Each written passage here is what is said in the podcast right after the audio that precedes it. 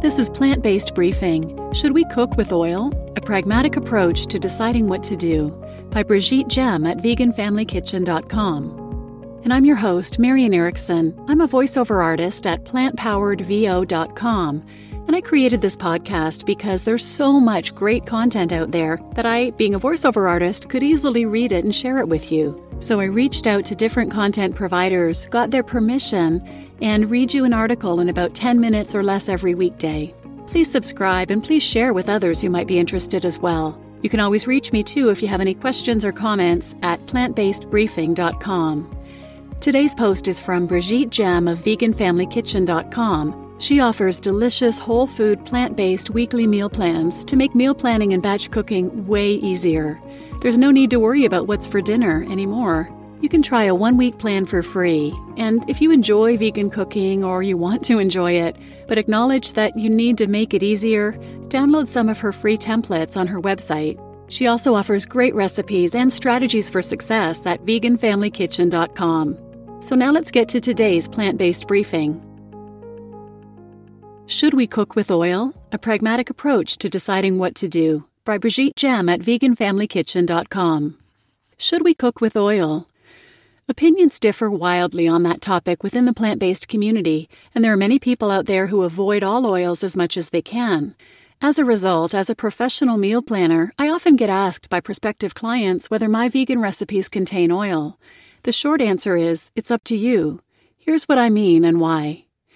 Based on the most authoritative sources I've been able to access, it makes no doubt in my mind that the healthiest diet consists mainly of whole plant foods, including vegetables, fruits, whole grains, legumes, nuts, and seeds. By mainly, I mean over 90% or even 95% of calories coming from whole plant foods. The evidence for this is incontrovertible and keeps on growing. The 5 to 10% margin is where things get fuzzy. As an ethical vegan based on evidence of animal sentience, I personally reject the idea of using animals as a source of food. However, from a strictly nutritional standpoint, whether an otherwise healthy person would be critically injured by the consumption of less than 400 grams of lean animal products per week does not seem supported by large scale nutrition studies. There seems to be similar wiggle room when it comes to oil, to a point.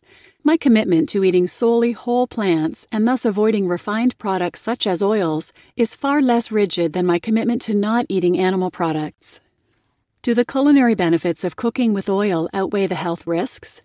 There are culinary benefits to using oil. It chemically amplifies flavors, and many traditions value how it contributes to the gustatory experience. However, if deleterious health effects are involved, old habits could be changed. Indeed, the health benefits of even the best of oils, such as extra virgin olive oil, may not be on par with their caloric load. In other words, if we take into consideration the daily budget of approximately 2,000 calories, dedicating 200 of those to 30 milliliters or 2 tablespoons of olive oil seems like a missed opportunity. Many other foods that are more nutritious, tastier, and satisfying could have been eaten instead. Yes, premium extra virgin olive oils may contain powerful compounds such as oleocanthal, but within the same caloric budget, one could consume about 500 grams of berries packed with powerful antioxidants. Personally, I'll choose the berries. Thus, even before one considers the possibly damaging effects of oils on the cardiovascular system, the nutritional bargain does not seem worth it. In addition, three other problems arise with oil consumption. Mislabeled, counterfeit, and adulterated food products are abundant on the shelves of grocery stores. A New York Times infographic published in 2014 summarizes the widespread corruption observed along the olive oil supply chain. Unless one presses their own olives, whether or not they are getting the possibly highly nutritious product they think they are purchasing is uncertain. Extra virgin olive oil has a smoke point of 350 to 400 degrees Fahrenheit.